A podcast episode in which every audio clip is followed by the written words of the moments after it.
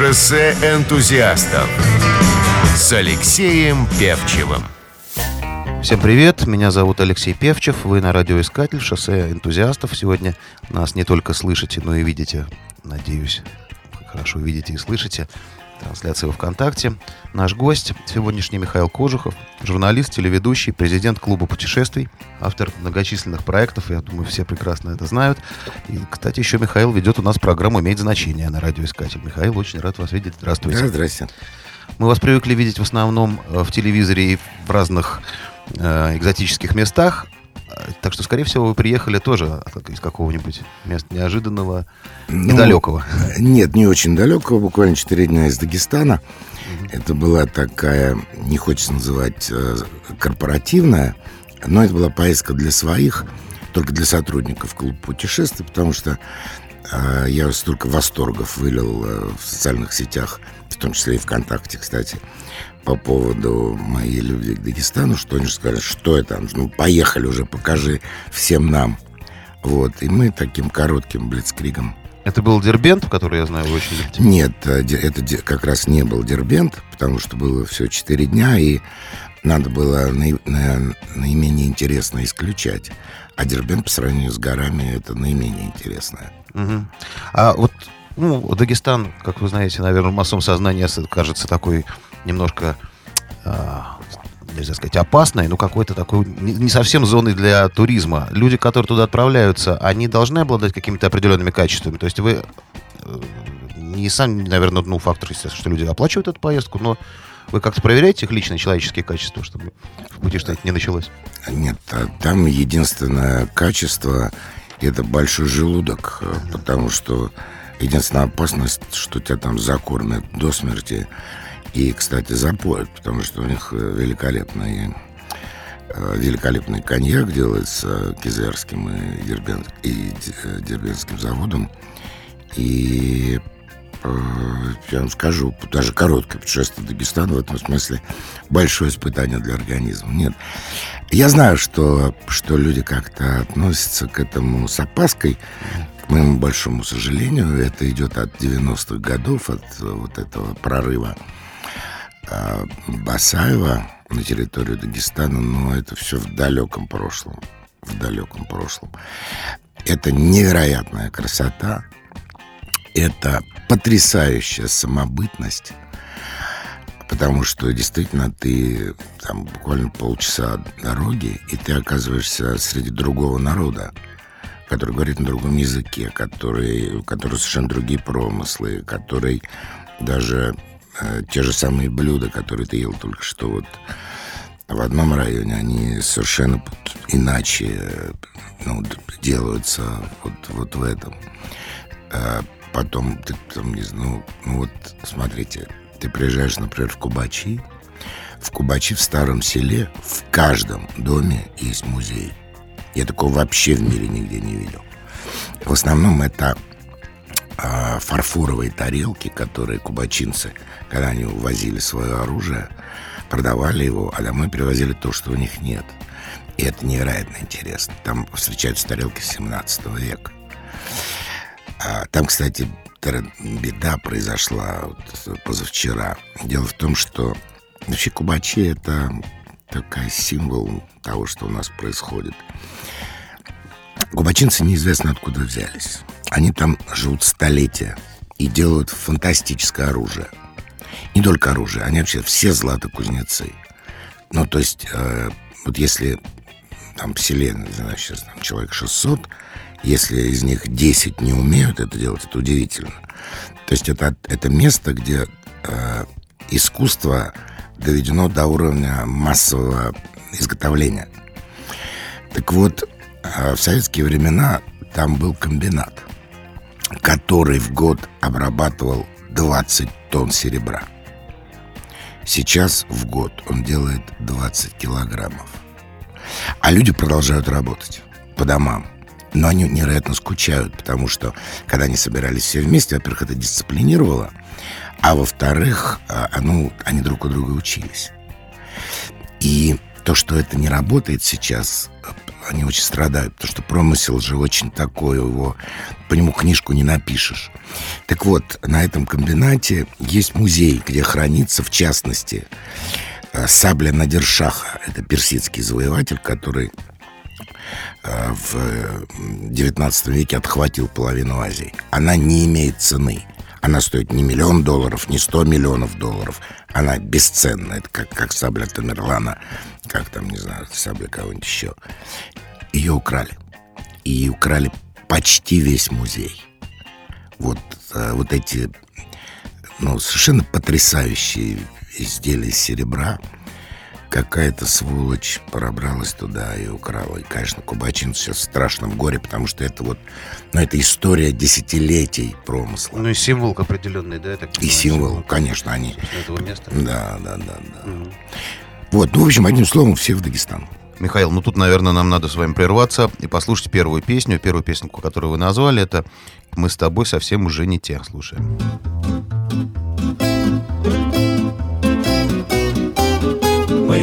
Тобой давно уже не те.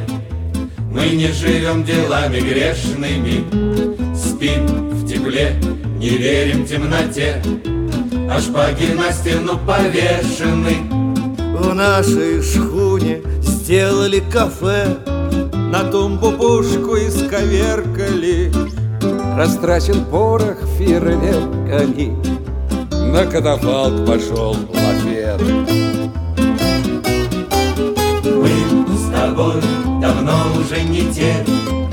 И нас опасности не балуют. Кэп попал в какой-то комитет.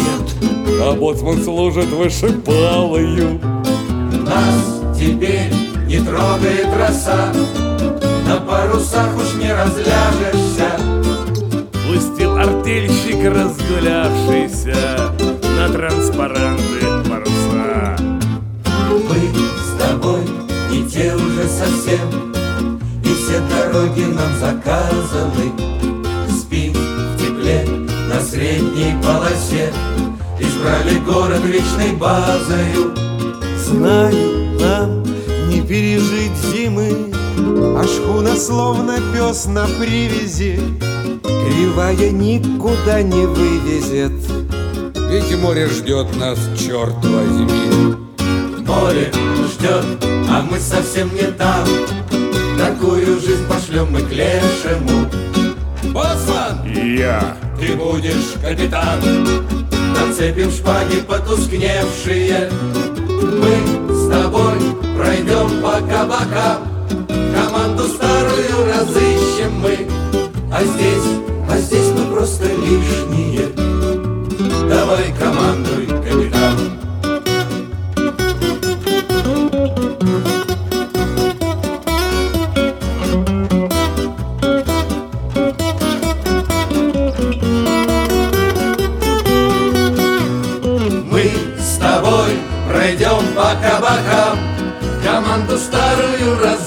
разыщем мы А здесь, а здесь мы просто лишние Давай, командуй, капитан Шоссе энтузиастов с Алексеем Певчевым. А, а если нам чуть-чуть отъехать в времена былые, я хотел вернуться в ваше, во времена вашего детства. Вот я э, причем даже я немного, немного, немножко помню материалы вашей мамы, Галины Кожуховой. А, она же работала в отделе культуры газеты «Правда», была театральным, театральным критиком. И я наслышан, что у вас был очень такой дом настоящий московский, насыщенный гостями, друзьями. Из, это слово «богема» даже как не хочется применять, но именно какой-то из театральной компании, из музыкальных каких-то... Да, это правда, это правда. Мама была очень талантливым человеком, а, очень ярко писала, и а, не только, ну, она, правде, в последнее место работала, так работала в разных газетах. Угу. И с ней все мечтали дружить.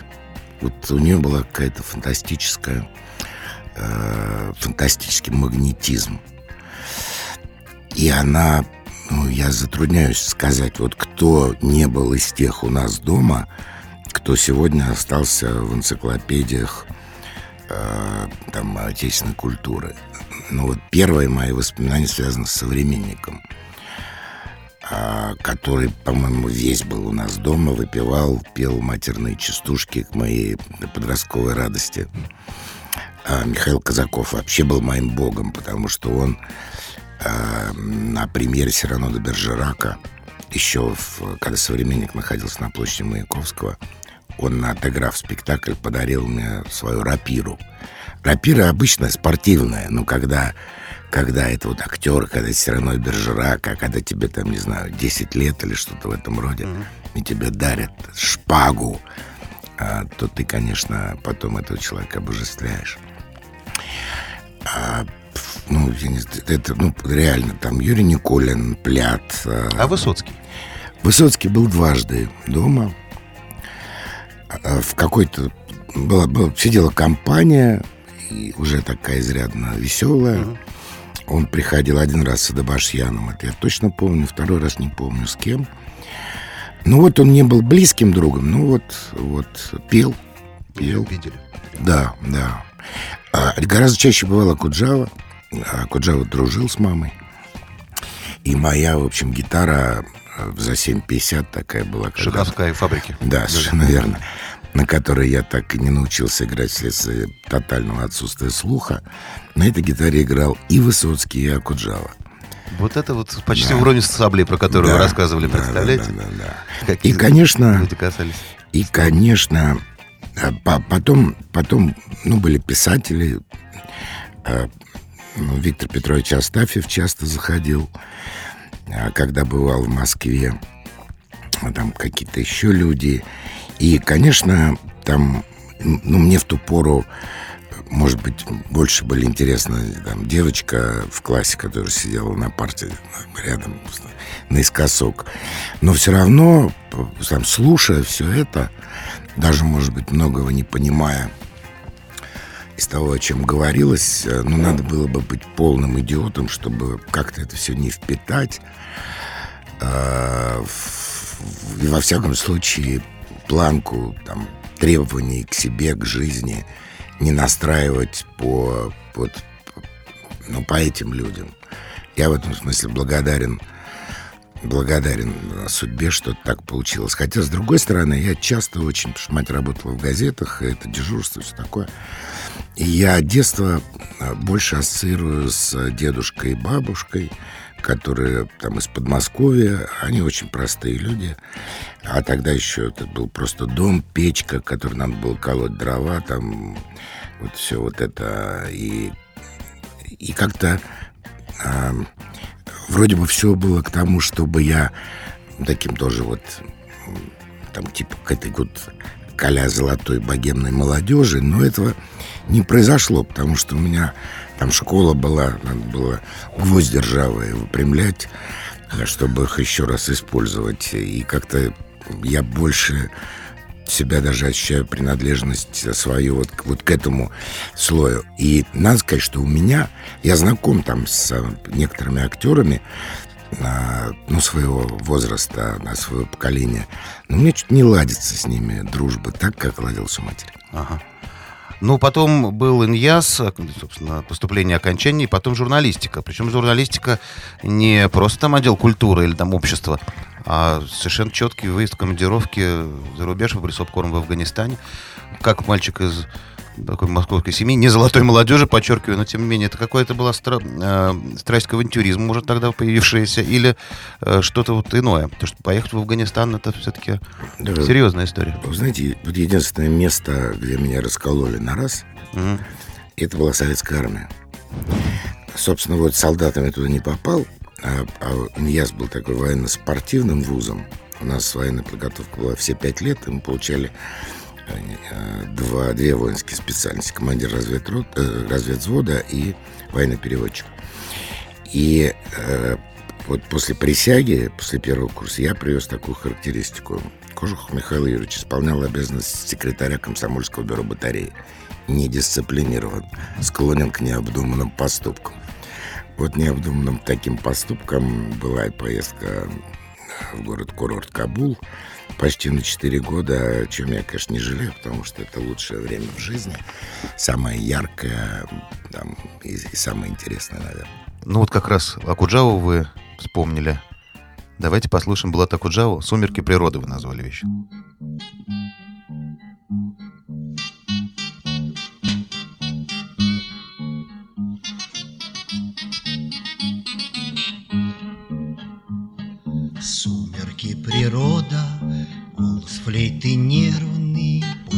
Позднее катание. На передней лошади едет император в голубом кафтане.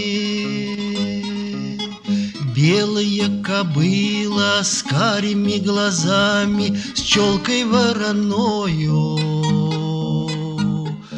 Красная попона, крылья за спиною, как перед войною.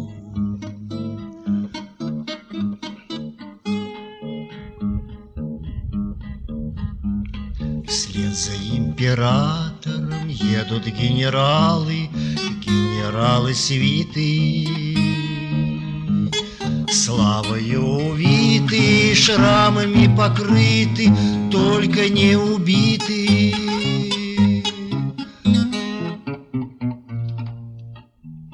Следом дуэлянты, флигель-адъютанты, блещут эполеты. Все они красавцы, все они таланты, все они поэты.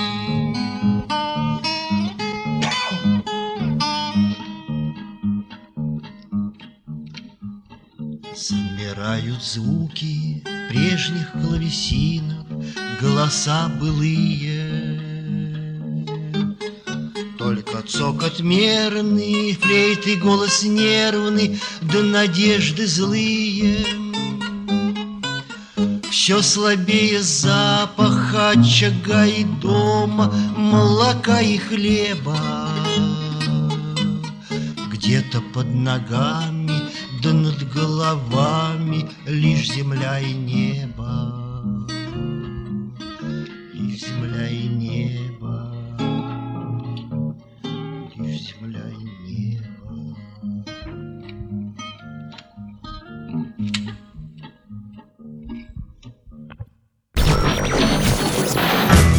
Шоссе энтузиастов с Алексеем Певчевым. Всем привет, вы на радиоискатель.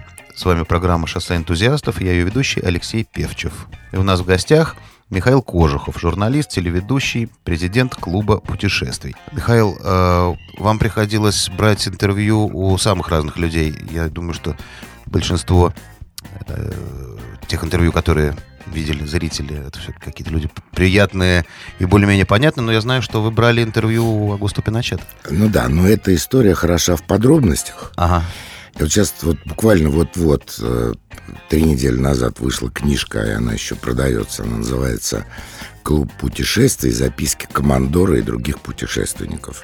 Это сборник, э, в котором есть разные э, люди, в основном имеющие отношение к клубу.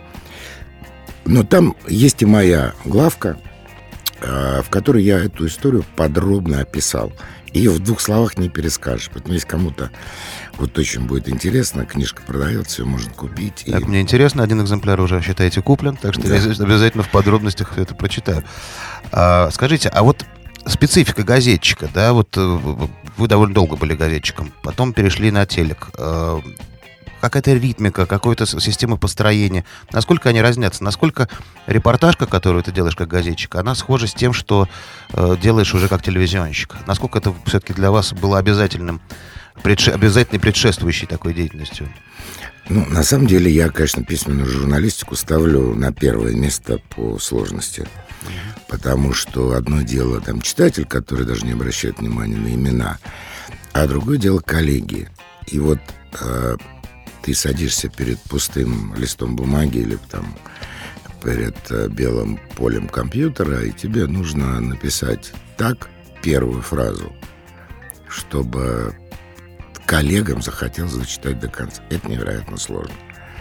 То есть это абсолютное такое одиночество творчества. Как ни странно, на второе место по трудности я ставлю радио. Потому что достаточно нескольких секунд твоему уху, чтобы понять, что перед микрофоном дурак.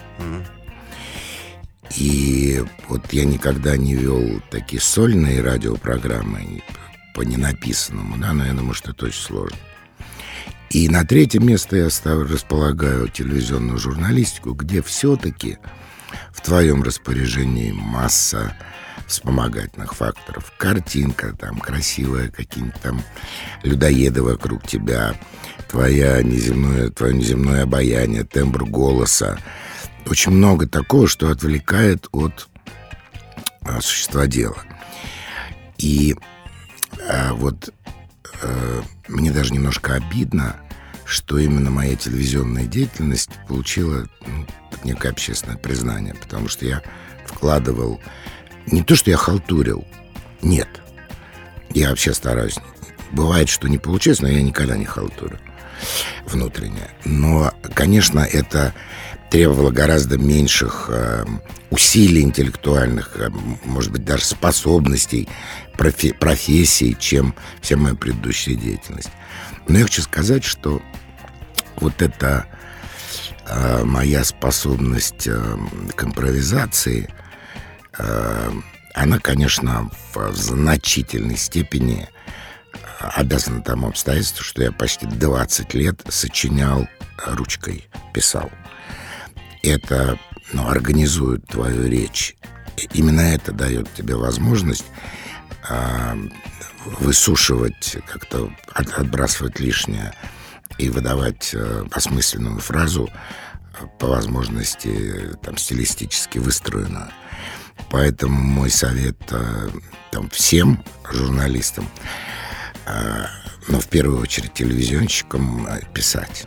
Вообще, вообще писать. Запи каждый день. Вот мне сейчас попались на, попались на глаза э, книга Голованова Ярослава заметки, записки вашего современника. Невозможно оторваться. Он писал дневник всю жизнь. Причем не обязательно, там не на каждой странице э, мысль достойная там вечности. Пришла зима, там, лето, но и много такого, э, что э, там я бы вообще эту книгу сделал обязательно для факультета журналистики, потому что понимаешь, как человек работает, как он э, вообще на что замахивается, что считает важным. Очень интересно. Писать, писать везде. Вот лозунг «Мой и солнце». Знаете, мне как раз хотелось бы в таком случае немножко этот вопрос под, как сказать, подрасширить, подуглубить. А, я когда пришел в журналистику, это было 25 лет назад, то есть после армии, еще в редакциях были люди вашего призыва, что я называю старая гвардия, old school сейчас и прочее. Сейчас ко мне уже приходят на практику э, какие-то молодые журналисты, но мне кажется, что вам, вот таким условным моим наставником, было чуть проще. Я узнавал, они говорили, что так и есть. Потому что тот уровень, в котором люди приходят как с факультета журналистики, так и вообще, в принципе, приходят в журналистику, он чрезвычайно низок. Вообще, вот вы видите сильное снижение писанина? Я имею в виду, что СМИ стали гораздо тоскливее. То есть сама уровень подачи материала, неинформированность, э, системы какие-то, вот взаимодействия редакционные, что все какое-то стало блекло и совсем не, не потеряло ту динамику, которая была присуща российской журналистике. Ну, соглашусь, раньше. соглашусь. И главное, что вот все-таки я там уважительно отношусь к Колесникову, который может э, описать прямую линию Путина. Мне кажется, что это предмет неописываемый в принципе. А он как-то ухитряется и это делает элегантно. Но все-таки там с уважением ко всем коллегам, но для меня подтверждение класса — это очерк о человеке. Вот, вот что определяет uh, уровень владения мастерством. И, и, и вообще, э, все-таки предмет журналистики ну, для меня это человек, в первую очередь. Да, он какое-то время назад ушел э, из поля, потому что там менялась жизнь, очень большие надежды были связаны с начальниками. Всем было больше интересно, кто из них что сделал, сказал. А человек исчез. И тогда же э, российская журналистика потеряла вот эту свою тягу к изящной словесности. Вот. Но, тем не менее, все равно есть, э, есть ребята, которым, которых я ставлю очень высоко и к которым отношусь уважительно. Поэтому вот этот э, э, грустный плач Ярославная журналистика умерла. Я не думаю, что она умерла. Она, она если бы... А бумажные читаете издания или все только в сети? Только в самолете. Мгм. Вот только хотел узнать, музыку-то нам не пора послушать? Наверное, пора. Западную вещь, которую вы предложили, это Юрай Хип, July Morning, одна из моих любимых вещей у Юрай Хип. Слушаем.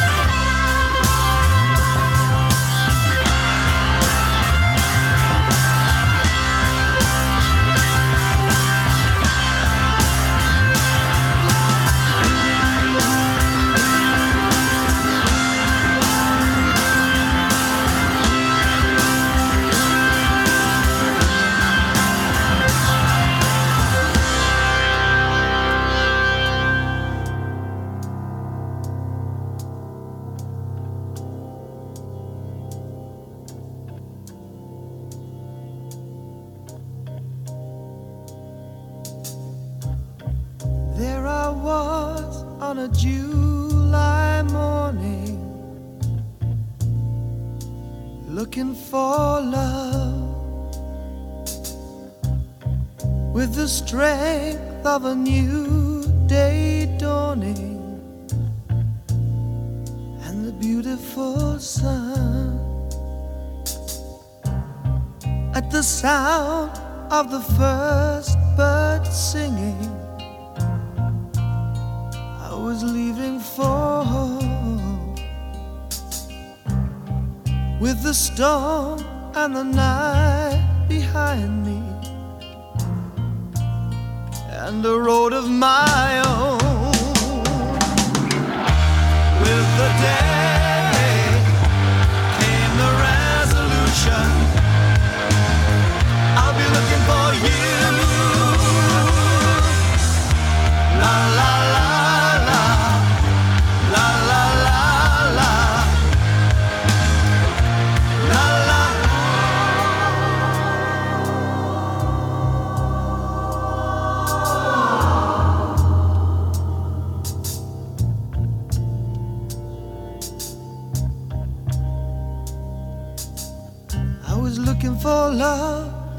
the strangest places. There wasn't a stone that I left unturned. Must have tried more than a thousand faces. And not one was aware of the fire that burned in my heart,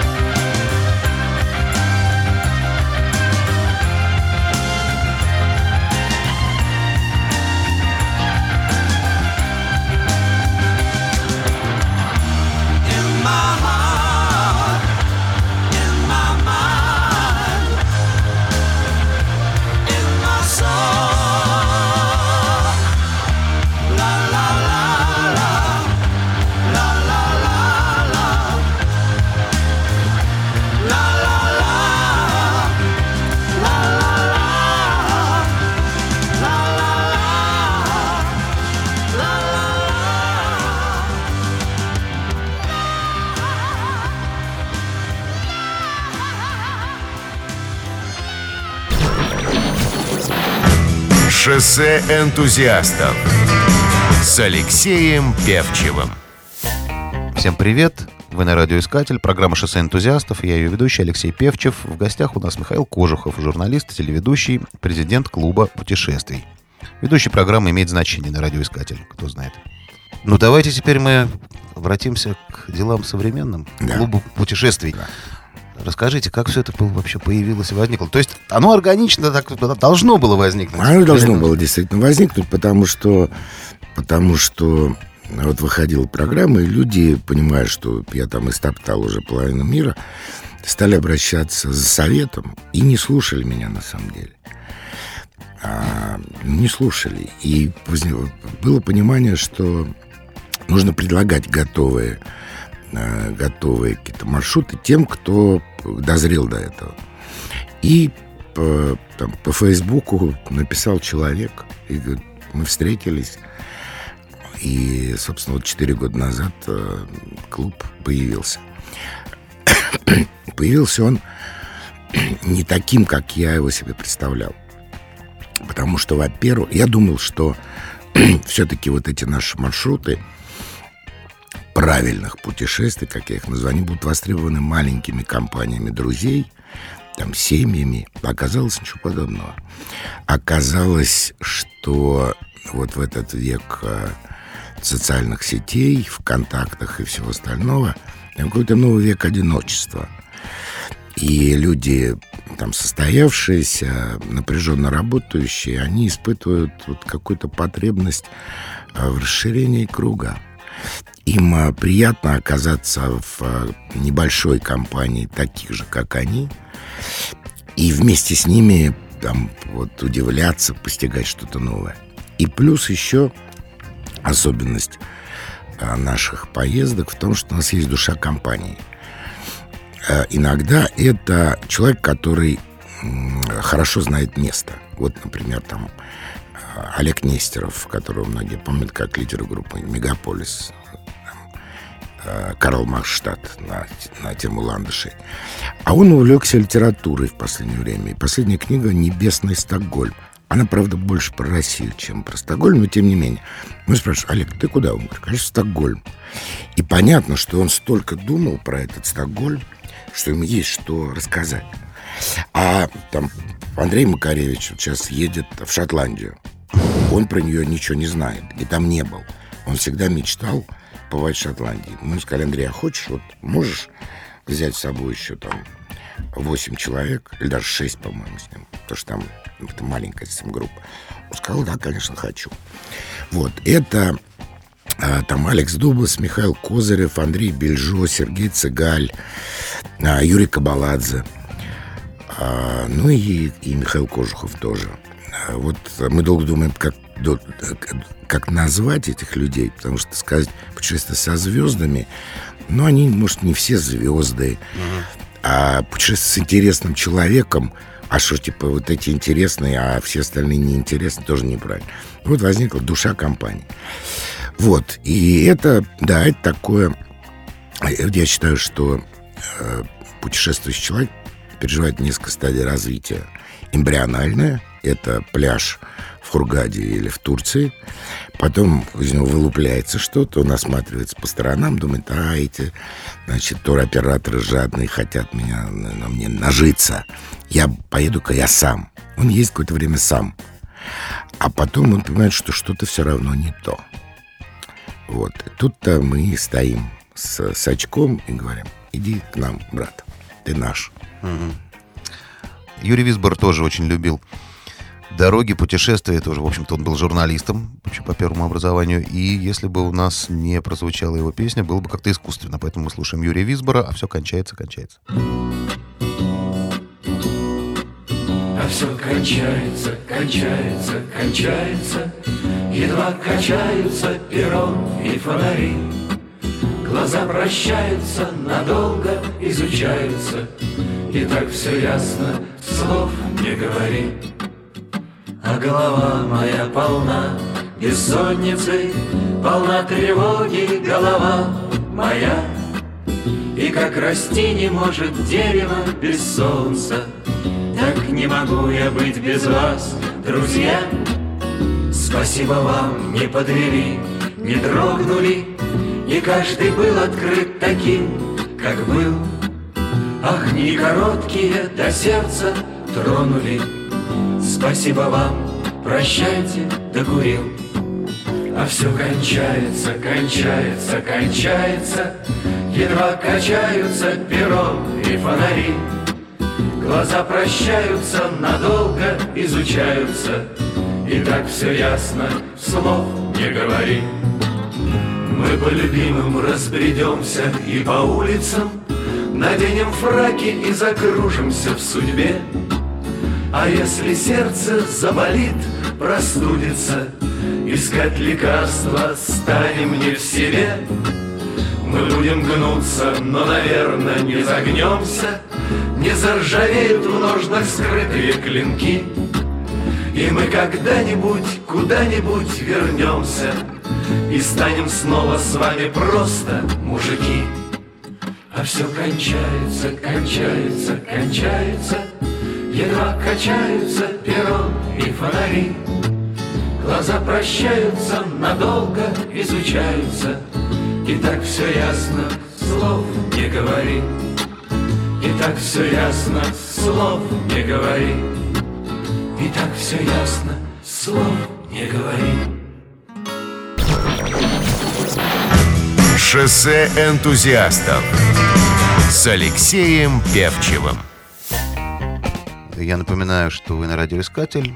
Программа «Шоссе энтузиастов». Меня зовут Алексей Певчев. И в гостях у нас Михаил Кожухов, журналист, телеведущий, президент клуба путешествий. А, Михаил, а вот подбор группы, ну ведь отношения в коллективе, психология какая-то должна быть общая. Как-то это все учитывается? Есть какой-то свод правил? Скажем, поэт Андрей Макаревич, вы же должны, наверное, людям сказать, что типа, не, не, не, не требуйте автор-исполнителя петь каждый день про поворот. Вот. Что-то, или все-таки рассчитано на какую-то определенную подготовку и, в общем, внутреннюю этику уже сформировавшуюся? А, Нет, конечно, это в некоторой степени лотерея. А, Но чаще всего все-таки звезды складываются каким-то таким чудесным образом. Вот я недавно возил э, группу в э, выяснять, э, почему так с Гондурасом у нас все у нас непросто. Гватемала и Гондурас. И там вообще просто ну, такая, такие люди подобрались чудесные. Они через день вообще про меня забыли, сидят, хохочут, о чем-то там разговаривают, телефонами обмениваются. Мне приходилось инициативу на себя брать. Ну, конечно, бывает, что там зачешется какой-нибудь человек э, с растопыренными пальцами. Что, Вздерните на рейс? Ну, не вздернем. Единственное, э, вот, э, что мы пропускаем через мелкое ситечко, это люди, которые приходят на Крузенштерн. Там, то есть у нас группы маленькие, там 6, 8, 12 человек максимум. На Крузенштерне побольше, там 30 человек. И хочется, чтобы не было какой-нибудь неадекватности, чтобы кто-нибудь ночью там не решил что-нибудь такое учудить. Поэтому мы со всеми разговариваем, объясняем, пугаем, стращаем, а, там, в надежде отговорить. Но, видимо, сама идея оказаться на борту Крузенштерна, она а, сама по себе отбирает определенный человеческий такой материал романтиков. А, Вот. Такого крапивинского, наверное, да, отчасти толка Игриновского. Ну, Искателей может быть, таких настоящих. может быть, да. Хотя разброс возраста невероятный. Вот в последней экспедиции, кстати, с Олегом Нестеровым был э, дядька, которому 72 года. А вот сейчас я иду в, в июне, у меня пять человек вообще подростков. Так что... А им что, дадут и паруса ставить, и Да. все что угодно? Да, Или да, все-таки да. люди едут так Нет, полукурортным? Нет, нет, нет, курорта там вообще нет. На второй день каждому предлагается в сопровождении там, матроса подняться наверх. Это, на минуточку, 42 метра над палубой. Это там 12-16-этажный дом. И если ты комфортно себя чувствуешь, э, поднимаешься, не, не- без всяких неожиданностей, то, пожалуйста, как только звучит команда «Парусный аврал», «Парусный аврал», пошел все наверх, ты идешь наверх ставить паруса или убирать их. И, а все остальное время заполнено учебой. Ну, такой, насколько, которая может быть интересна человеку, а, который, в принципе, не собирается связать свою жизнь с морем. Просто получить представление о том, что такое парус, о том, как э, эта красавец, этот 90-летний управляется, а как вяжутся морские узлы, как а, значит, что такое звезды, да, как по ним найти дорогу. И э, есть такое, такое понятие вирус Крузенштерна. Это, ну, это на корабле придумали. Но я каждый раз убеждаюсь в том, что он действительно есть. Потому что я вот уже, я был четыре раза на, на Крузенштерне, это будет пятый поход мой. Трижды с людьми. И Каждый раз одно и то же. Когда мы сходим на берег, все ревут в три ручья, размазывая сопли и слезы по щекам. И продолжают дружить, общаться, как, вот, прям, прям как в пионерском лагере. Смена закончилась, а, а все, а жизнь продолжается. Ну, Михаил, давайте музыку послушаем, да? Песня одной из олицетворительниц, извиняюсь, это немножко корявый термин, свободных 60-х и вообще свободы Джан Байс, «Gracias a la vida», простите за, наверное, не очень правильное произношение.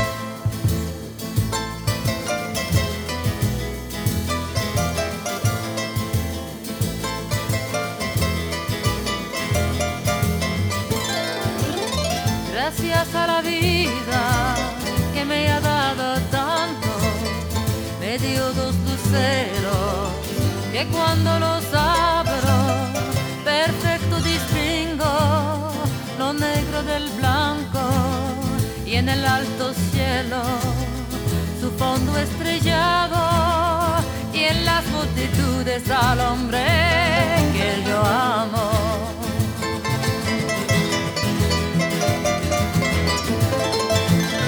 Gracias a la vida que me ha dado tanto, me ha dado el sonido y el abecedario pienso y declaro, madre, amigo, hermano, y luz alumbrando la ruta del alma del que estoy amando.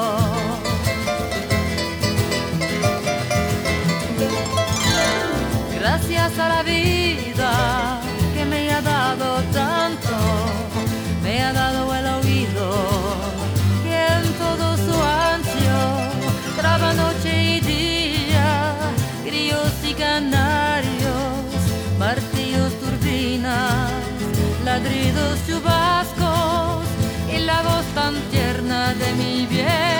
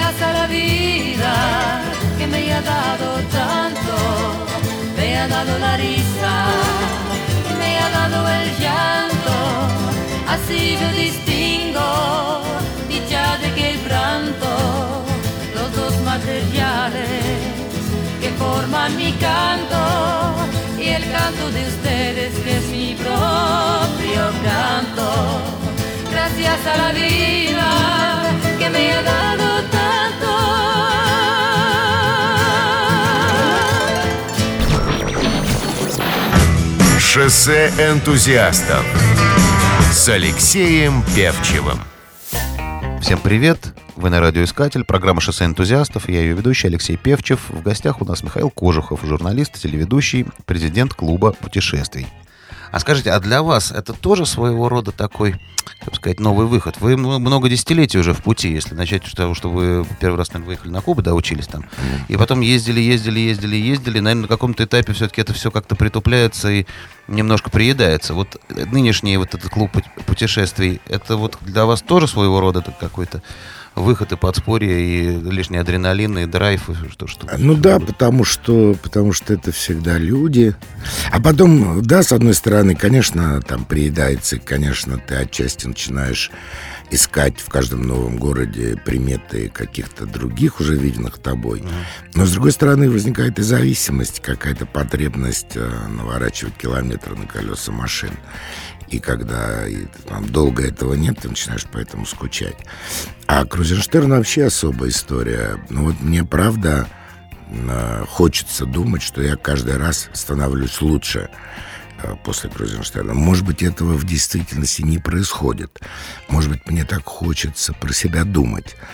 Но вот какой-то какой-то эффект очищения, он происходит там со всеми. Мгм. А вот в этих поездках можно э, вспомните ли вы какое-то открытие, которое сумели осуществить, или что-то такое, что поразило вас на веки вечные? Может быть, вообще в принципе, а может быть за последнее время?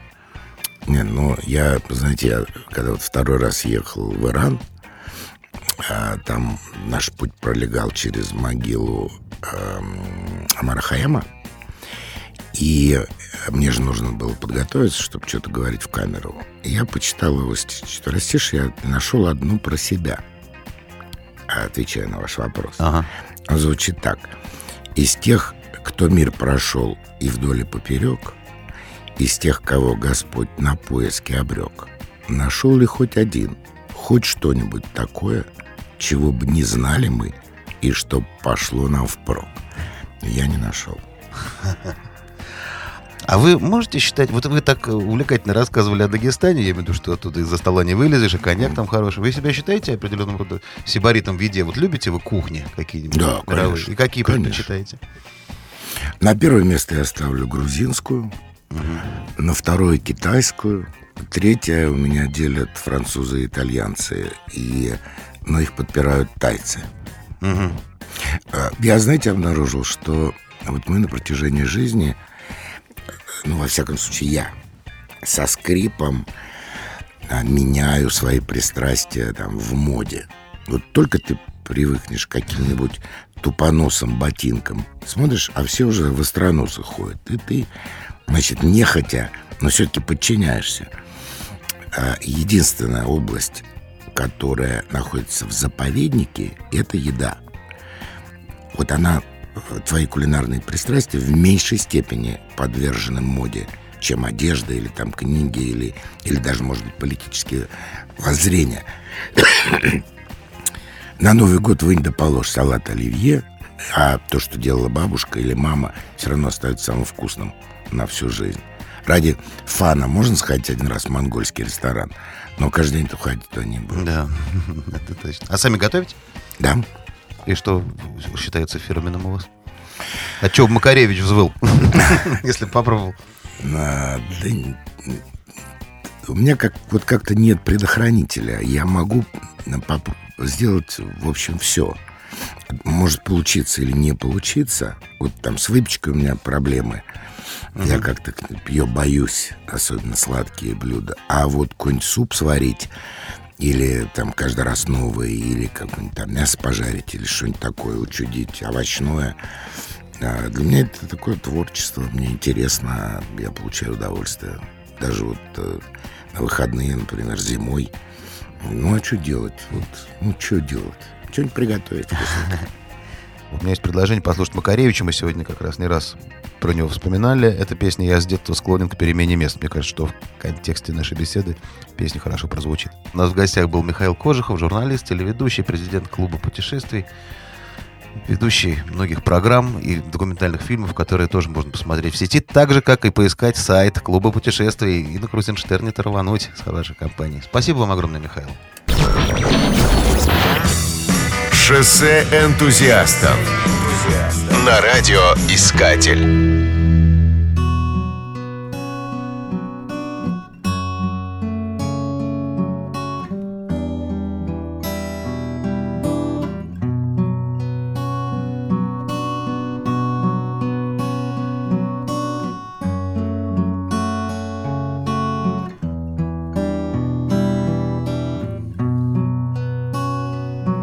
Я с детства склонен перемене мест. Я путаю прощание и прощение. Мне дорог в путешествии отъезд. Всегда с трудом дается возвращение. В том нет моей вины, таков мой крест — всю жизнь менять свое расположение, прощать, прощаться, снова быть в движении. Я с детства склонен к перемене мест. Я с детства склонен к перемене